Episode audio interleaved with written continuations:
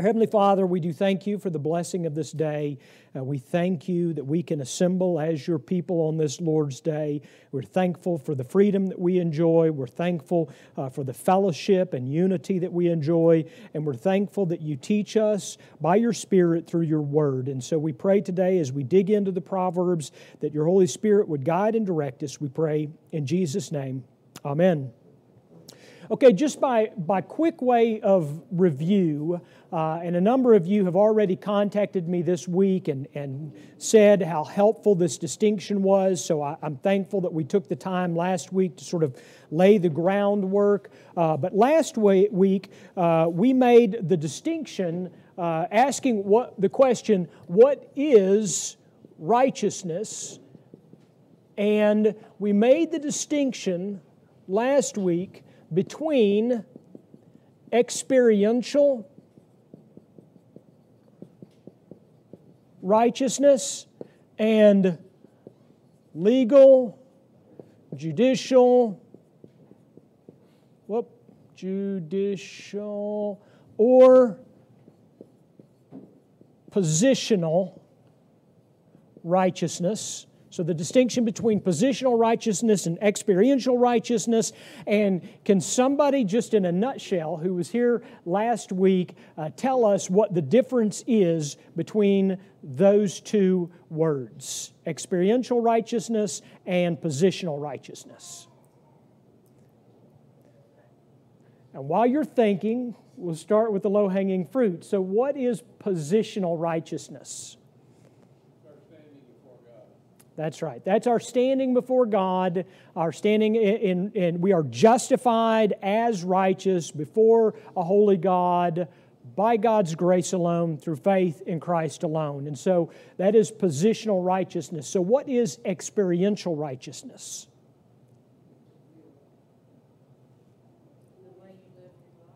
That's right. That, that is, that is uh, how we live our lives. If, if, if you say, um, I am positionally righteous but have sinned. That, that would be a, a, a, good distinction, although sin's not good, but that would be a distinction between the two, right? We can be right with God positionally, but we can sin because we're sinners. And we still, this side of glory, uh, still struggle with uh, our sinful flesh. And so we, we sin. So, as we move into the Proverbs, you, you may recall, uh, what did I encourage you to do in understanding this distinction?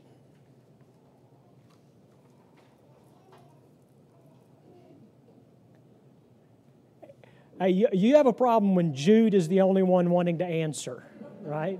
He knows, he wants to tell us.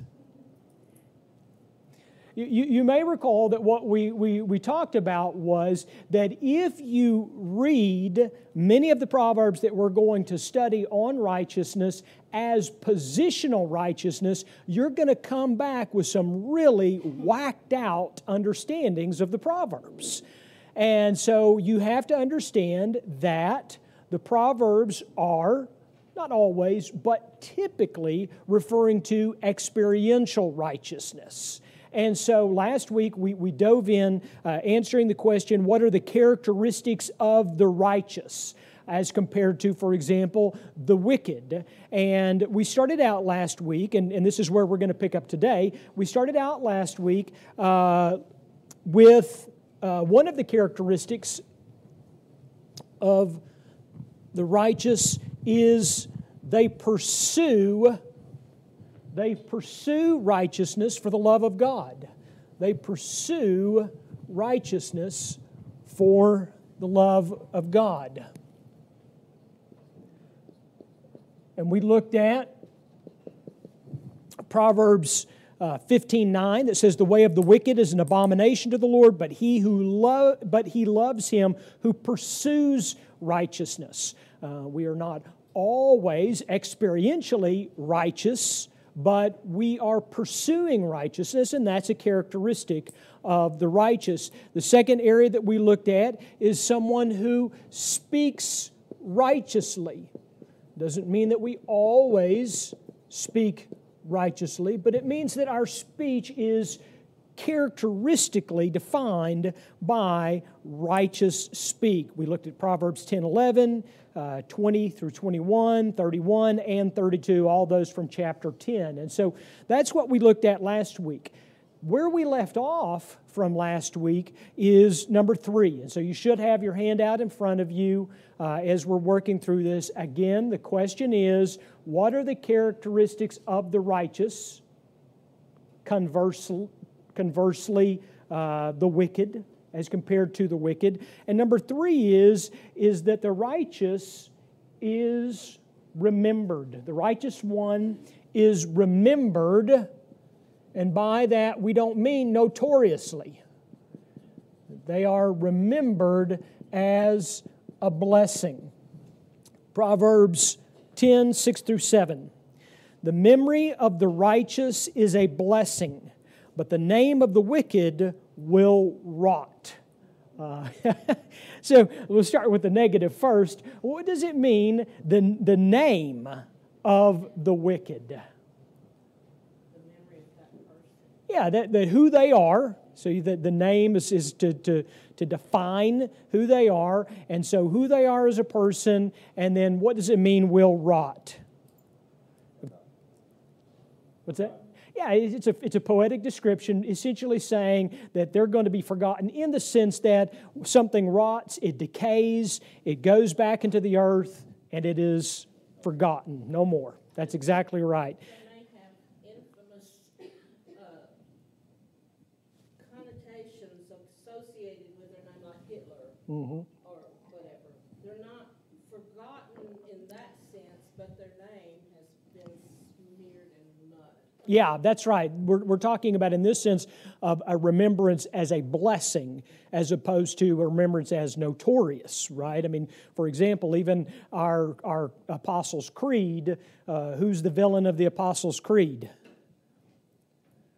You say it every Sunday, right? Pontius Pilate, right? So he goes down in history as being the authority uh, under which uh, Christ was crucified. And so we're not talking about that. We're talking about to be remembered as a blessing from God. The memory of the righteous is a blessing.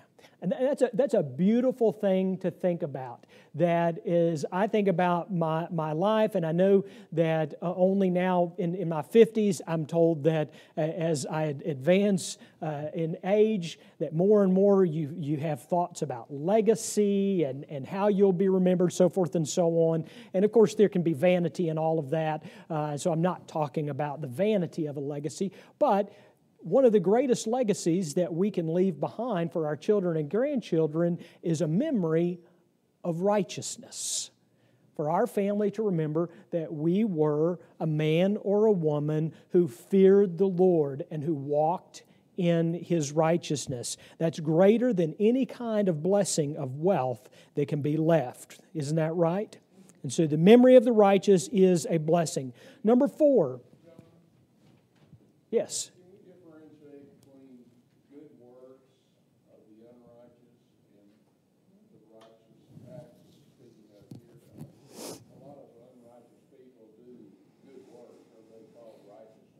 Yes.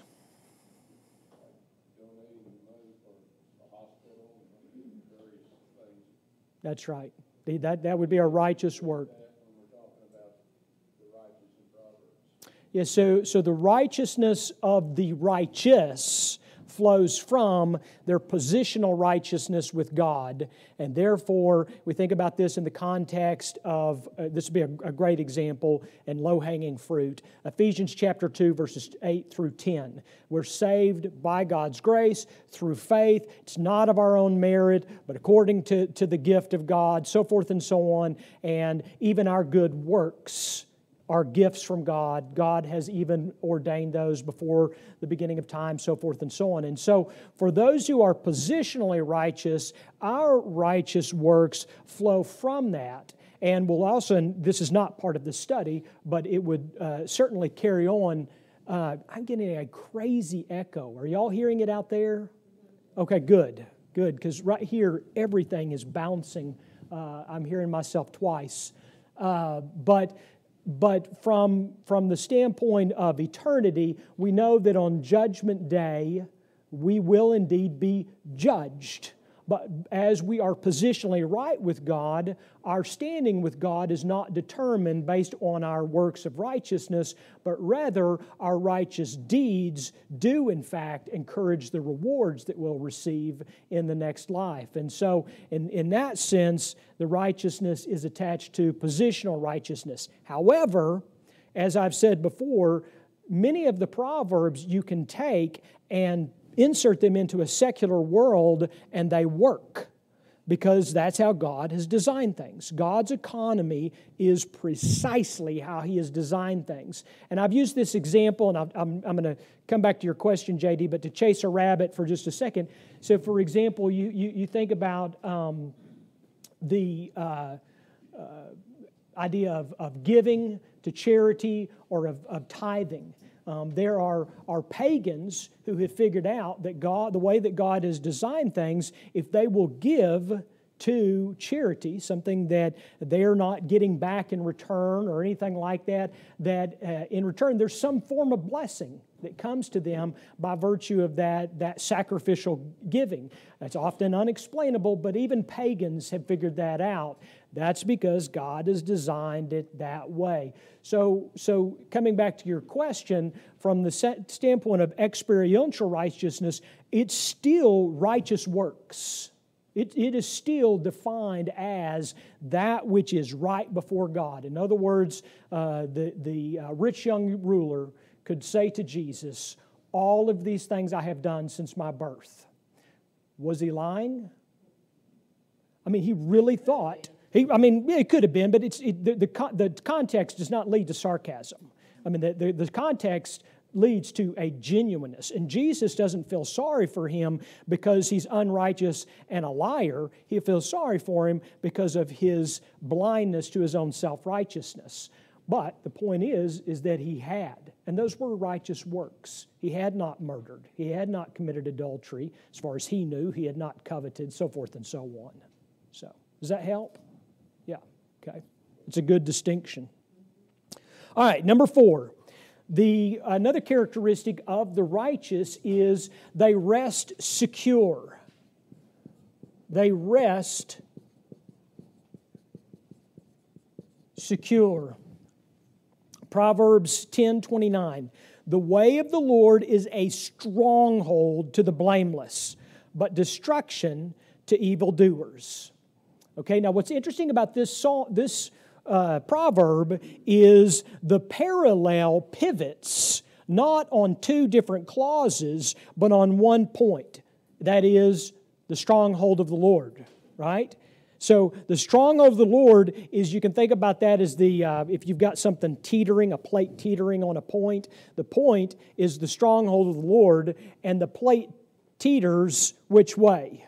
Well, teeters a certain way for the righteous and a certain way for the wicked. So it's important for us to understand what is, a, is the stronghold of the Lord or the way of the Lord.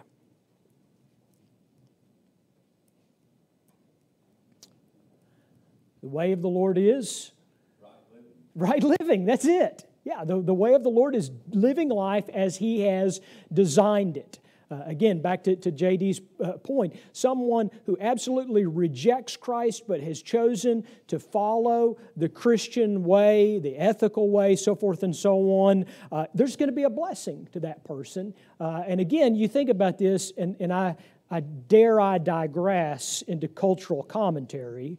Um, but, but so this, this, is, this is sort of the, the, the confusion within the evangelical world, right? Because we're, we've moved from a, a, a sort of Christian ethic influenced culture to more of a postmodern culture. And so a lot of the things that many of us were benefited from in, a culture that at least regarded a certain substance of the ways of the Lord, well, that's forgotten or not even known for that matter uh, by and the next generation. And so it has a cultural impact, right?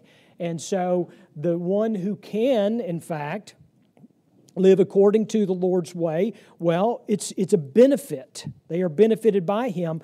But this is the better question Why is the way of the Lord destruction to evildoers? Why is the way of the Lord destruction to evildoers?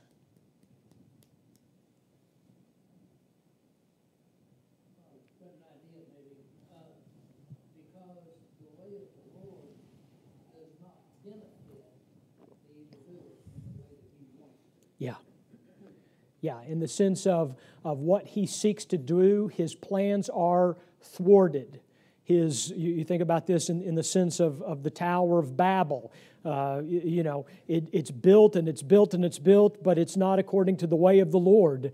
And so the Lord spreads out the people and the project is destroyed, so to speak, so forth and so on. Again, this gets back to one of the themes that we've talked about throughout the Proverbs is the way that God has designed things, the way that God has created things is exactly how the world works. It doesn't mean that the world is going to agree with that, nor does it mean that the world is going to follow that, but it is as sure, the way of the Lord is as sure as gravity is.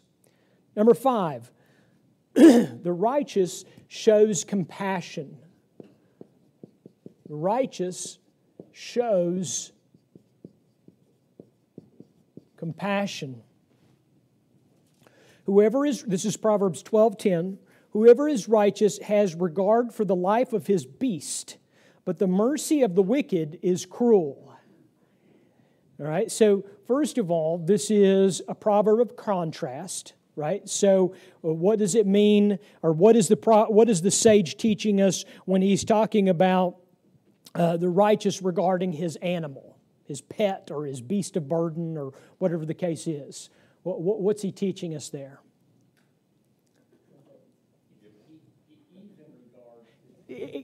That's right. Yeah. If, if, if he's nice to his dog, imagine how nice he'll be to human beings. Now, that's not always the case, is it? but that's the contrast. That's the contrast is he has, as, as Chris said, insert the word even. He even has regard for his animal, and so that gives you a picture into, uh, into who he is. But then look at the second half. But the mercy of the wicked is cruel. How is the mercy of the wicked cruel? Now, incidentally, there's not just one answer here. Uh, so I'm going to ask for just a few examples. What would be examples of how the mercy of the wicked is cruel?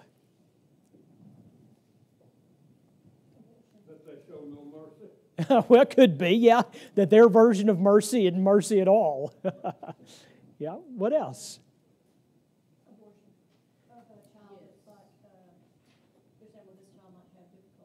Yeah. Yeah, yeah. So if you couldn't hear, Shannon said an example would be uh, abortion. It's justified as a, as a mercy. This, this mother can't take care of the baby, or this mercy, or this mother, you know, can't afford the baby, or et cetera, et cetera, et cetera. So therefore, it's a mercy to, to execute the baby uh, and for the sake of, of the mother, so forth. And again, again, I know there are myriad examples. That's a great example. Uh, and, and some of you may be thinking of others as well. Oftentimes, the mercy of the wicked is twisted. And that'd be a prime example of that, where the world sees it. And when we see this right now, right? I mean, this is, this is the air that we breathe in terms of, of course, the unborn child, but also in terms of family and the uh, marriage and, and so forth and so on. This is where we're living at the moment where definitions are twisted so much so to the point uh, where someone will say, oh, it's, it's those Christians who are the cruel ones. Yeah?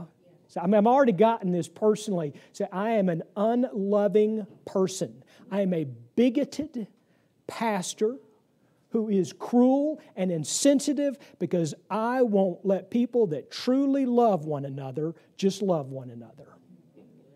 Yeah, not joking. Yeah. Yeah.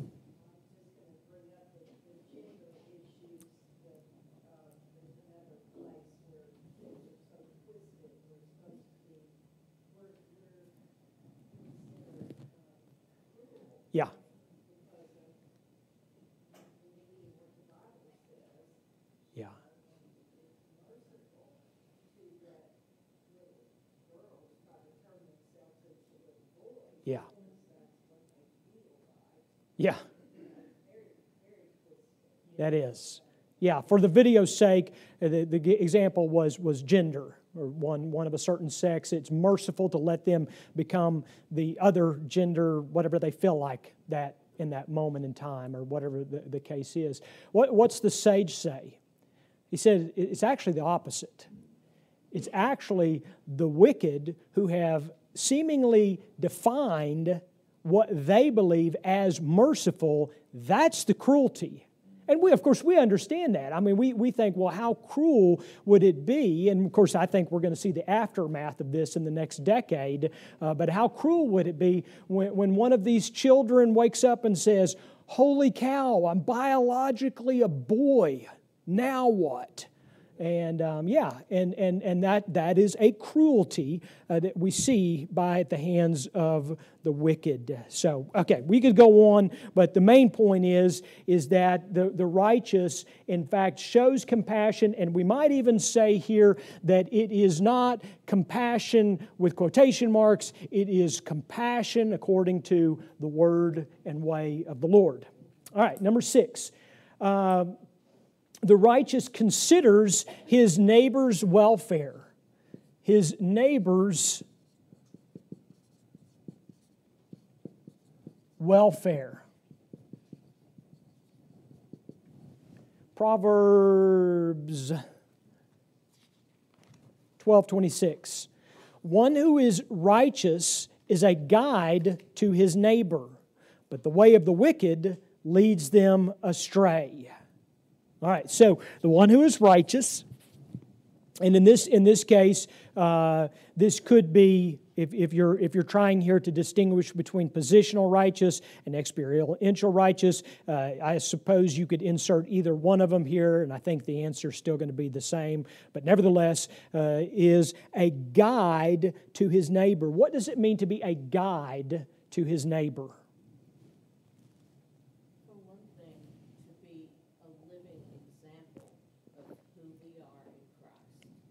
Yeah, that would that, that would be an excellent point, especially in support of, of, of, this being experiential righteousness. When people see us act in a righteous way, when people see us speak in a righteous way, so forth and so on, that serves as an example uh, to the world, right?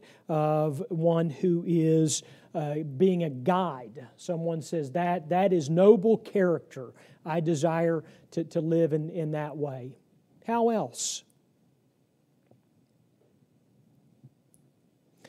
How about trust? Can you trust someone who is consistently unrighteous in their speech and behavior? I mean, no one in here does. I mean, that's, that's the, whole, the whole joke, right? I mean, when, when you see someone that you don't trust by virtue of what they say, Everybody in the whole world can act like they trust that person, but they don't, do they? None of us do. None of us would trust someone with our lives uh, on someone who is demonstrating unrighteousness in their life. And so that gives us, helps us understand the parallel clause the way of the wicked leads them astray. And those who may even claim to be righteous, who may want to represent themselves as righteous, who may deceive others to think that they're righteous, but ultimately the wicked is the one who will lie to us. They're the ones who will seek to, de- to lead us astray, to deceive us, so forth and so on. And so the characteristic of a righteous is one who guides his neighbor. He's trustworthy and he serves as a good example. Number seven, hates falsehood.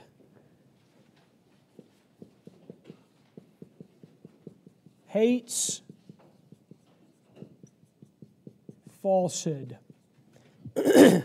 Proverbs 13:5. The righteous hates falsehood. Okay, we'll stop right there uh, because I do want to go into the second clause, but I want to look at it isolated from the first to help with the definition. What is falsehood? Because it's one of those words that we read, uh, especially in the ESV translation or the King James translation or similar translations. I'm pretty sure I've not used that word in quite a long time, not in my consistent vocabulary. Uh, so, what is a falsehood? It's a lie.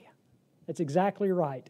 A, a, a good, or rather, uh, the righteous hates falsehood. And again, the reason why that word is translated that way is the idea is that it is someone or a situation which it is characterized by untruth, by lying. And it doesn't have to be necessarily an active lie, but it is it does have to be untrue. And so the righteous hates falsehood in any frame, form, or fashion, right?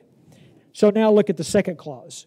But the wicked bring shame and disgrace. Now, this is, this is a brilliant psalm, and I want to draw your attention to the verbs. So, the first, it's not psalm, you can tell I'm preaching the psalms, can't you? So, oh, people watching video, I'm doing sermon series on the psalms, and so, you know, it's like when I was going through Romans and I was constantly, I, was, I think I was teaching Proverbs with and I kept saying, Paul says, like, Paul wasn't even alive when these were written. Um, okay, so not the psalm, but the, the proverb, the sage, the writer of the proverb. Uh, he uses two different verbs. Note, the righteous hates. So to hate is, is uh, uh, it, it is to um, not, not desire, right? To reject, an abomination, we would say, in the noun form. But look at the second one. The wicked brings. That's an action verb, right? If I bring you uh, a loaf of bread, I've tangibly given something to you. Here it is. I brought you. I brought you bread.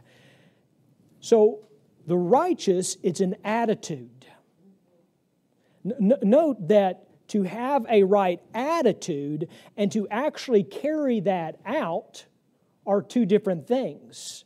In other words, and this is where it, it becomes brilliant, the sage is telling us not only what the wicked does, but how far along they are on the path of wickedness, right? The, the wicked are way past the attitude. The wicked are not there going, I don't know, I'm not sure if I should bring shame and disgrace today. That was yesterday, right? No, they are way past that. They are actively involved in bringing shame and disgrace, how would, and again, there's, there's not just one answer to this, how would a, the wicked bring shame and disgrace?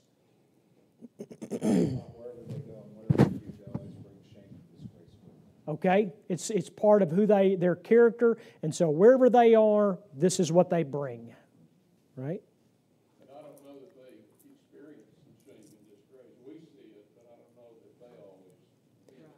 Oh, for sure. Yeah, yeah. This doesn't imply that they're in on on the uh, discernment. Yeah. Yeah. Yeah.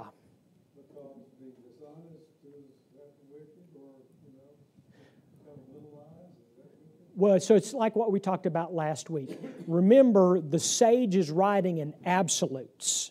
It's sort of like Jesus teaching with hyperbole. When, when Jesus says, if, if your, sin, your hand causes you to sin, cut it off. Everybody raise both hands just real quickly. All right, so we got a, we got a room full of non Christians. No, nobody's following Jesus, right?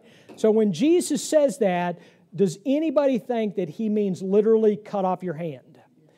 I don't think you do. I certainly know that he's not. So, what is he doing? Well, he's teaching with hyperbole to create this strong distinction so that we can understand that everything from that extreme is teaching us about obedience, which is the same thing with the sage. So, what, what he's doing in the Proverbs is he's teaching with absolutes so that we, it's like what I said last week, don't, and the reason why you want to understand the distinction between positional righteousness and experiential righteousness, when I understand that though I am positionally righteous in Christ before a holy God, yet I struggle with experiential righteousness. It means that when the sage is teaching me something about the absolute of the wicked, I may very well see a little bit of me there. I may very well do.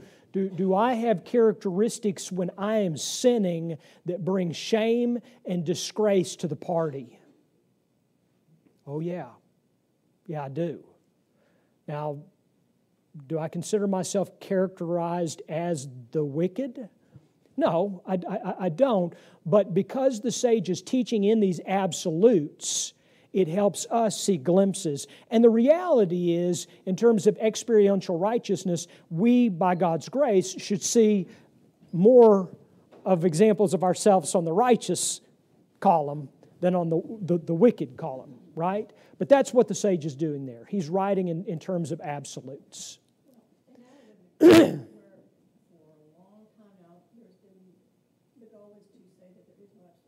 Yeah. Which then, as believers, whenever we stand on what God says, that is an absolute truth. Yeah. And so it's trying to make the entire world revel in the shame and the disgrace. Yeah, yeah, that's a great point. That is a, a, great point. Just within the definition that we've talked about, what Shannon said is just understanding there is absolute truth. There are absolutes according to, to, to God. Uh, murder is always murder, adultery is always uh, adultery. Stealing is always stealing. Lying is always lying, so forth and so on. Uh, that in itself, uh, then one who doesn't share in those absolutes also heaps shame and disgrace. You know, I think about, for example, the, the you, you used the example just a minute ago of, of, of abortion, and, and, and, and the, the ironic thing is you'll, you'll see proponents of abortion play both sides of that you know where where okay well it's merciful to to uh, show mercy to this woman and so we'll uh, uh abort the body uh, the baby rather uh, and yet come right back around and have the same kind of shame and disgrace. Now what do we do with the person's shame and disgrace? Well i mean don't kill the baby right? And uh, so you, you, you're not able to tackle those difficult issues without absolute truths uh, incidentally, just to chase that, I'm gonna, no, we're not going to make it today. But to chase that rabbit, have, have any of you uh, read uh, any of the um, uh, articles that have come out about uh, the guy that used to be uh, sort of the, one of the top guys in the evangelical movement and the right to life movement that has now come back and taken a different position and said that he was wrong all along and he was uh, the, the controversy if, if and i don't i don't watch the news i don't read the news i don't keep up with the news but i do uh, try to read long form essay to keep up with certain what i think is salient information in our culture. And the big issue has become the allegations that he had influenced one of our supreme court justices and that had he not influenced the Supreme Court justice, theoretically, then uh, the reversal of Roe v. Wade wouldn't have happened. Um, you can Google this, I would imagine, and find more than you want to, to read on the, on the point. But what is fascinating to me about this issue is. when you read, and he's written an op ed for the New York Times, so you can, you can find that on the internet. When you read his argumentation the first thing that I immediately think of is you didn't believe in the absolute truth of life from the beginning.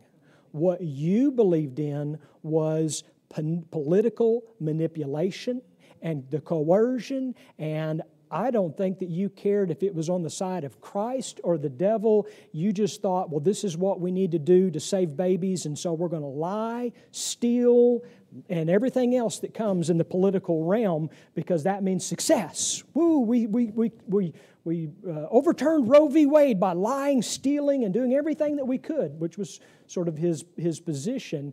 And as it turns out now, well, he's got a guilty conscience and he thinks that his guilty conscience, now I'm overstepping my bounds, right? So we'll probably get an email on this. But uh, now he thinks he, he, uh, his guilty conscience is as a result of not showing mercy to all those women who, who would have been allowed to have uh, aborted their babies. I think he's struggling with the fact that he wasn't rooted to begin with. I don't think he truly understood what he believed, and so now he's just all over the place. In Louisiana, they were within a hairbreadth of not just uh, abolishing abortion, but criminalizing abortion. And it was the evangelicals who convinced the um, senators to vote against it. Yeah. So figure that one out. Yeah. No, I won't. No, I'm done. I, yeah, yeah. I, I told Susan Haynes the other day, I said, uh, I'm, I'm now reverting to only allowing the term evangelical to be used prior to 1900. You know, I can't, can't, can't, handle, can't handle 1970s and 80s evangies. All right, so you probably get email on that too. Um, okay, number eight. Number eight uh, gives beyond his time and benefit. Gives beyond his time and benefit. Yeah, I was struggling to come up with a word, one word or two words to define this, but look at the proverb and you're going to see what I mean by this. A good man, so this is Proverbs 13 22. A good man leaves an inheritance to his children's children, but the sinner's wealth is laid up for the righteous. Okay, so first understand what a proverb means before you can interpret it, right? So, first of all, a good man. So, are we talking about positional righteous or experiential righteous? Experiential, right? So, so someone who, who does good things, thinks in a right way, thinks righteously, seeks to, to, to live in a righteous way, leaves an inheritance to his children's children, which is his grandchildren, right? So, does this mean that one who doesn't leave an inheritance for his grandchildren is not a good man? No, it doesn't mean that. Does it mean that it has to be a material inheritance? Doesn't mean that either.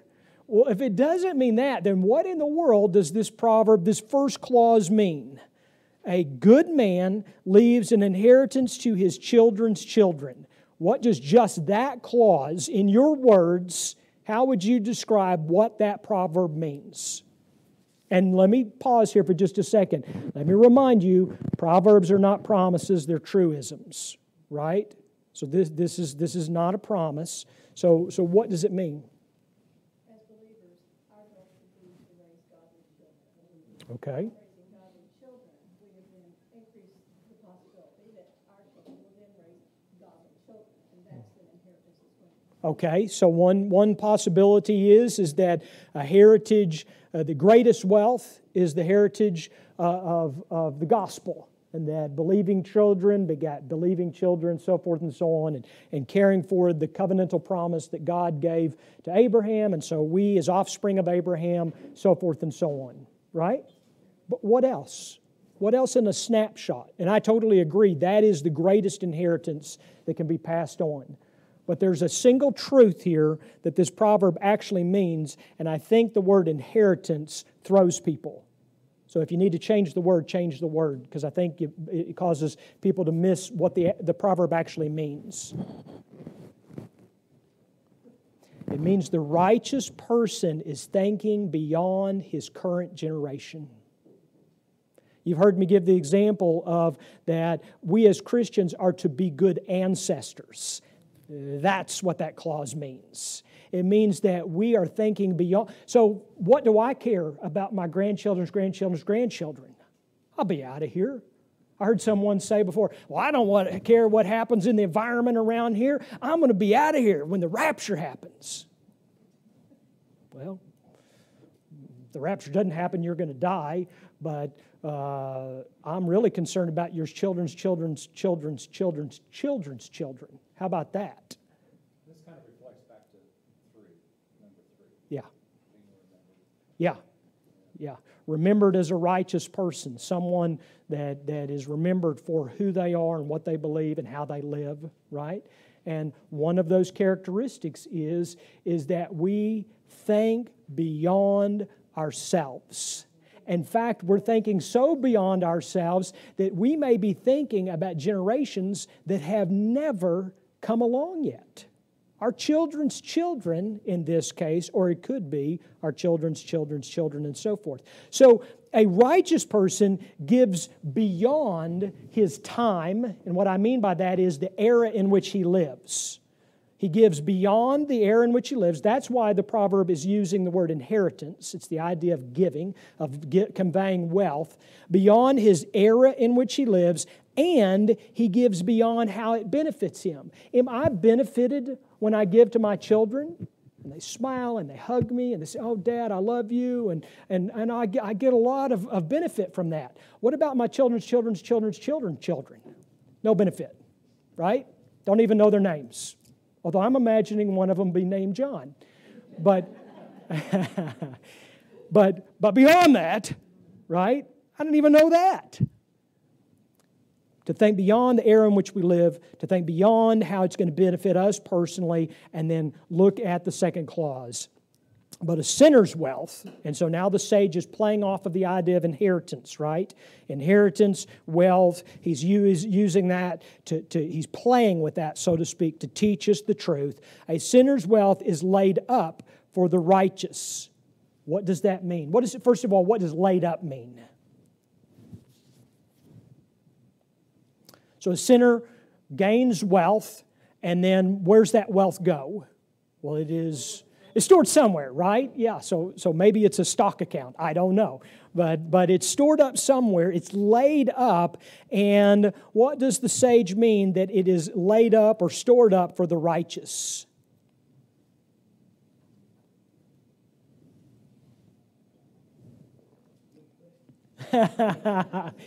well, to answer this, you have to go back and understand the first clause, don't you?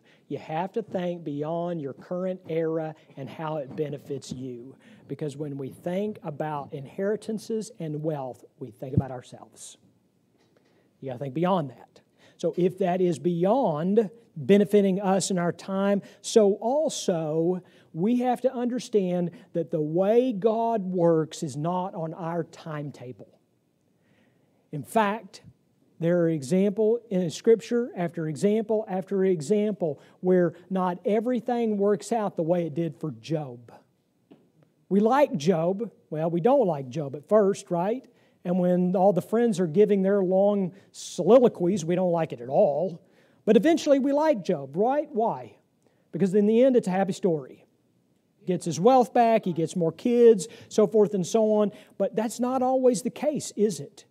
There are persecuted Christians today in the world who will die in poverty and starvation, and the only thing that they have is Christ and nothing else.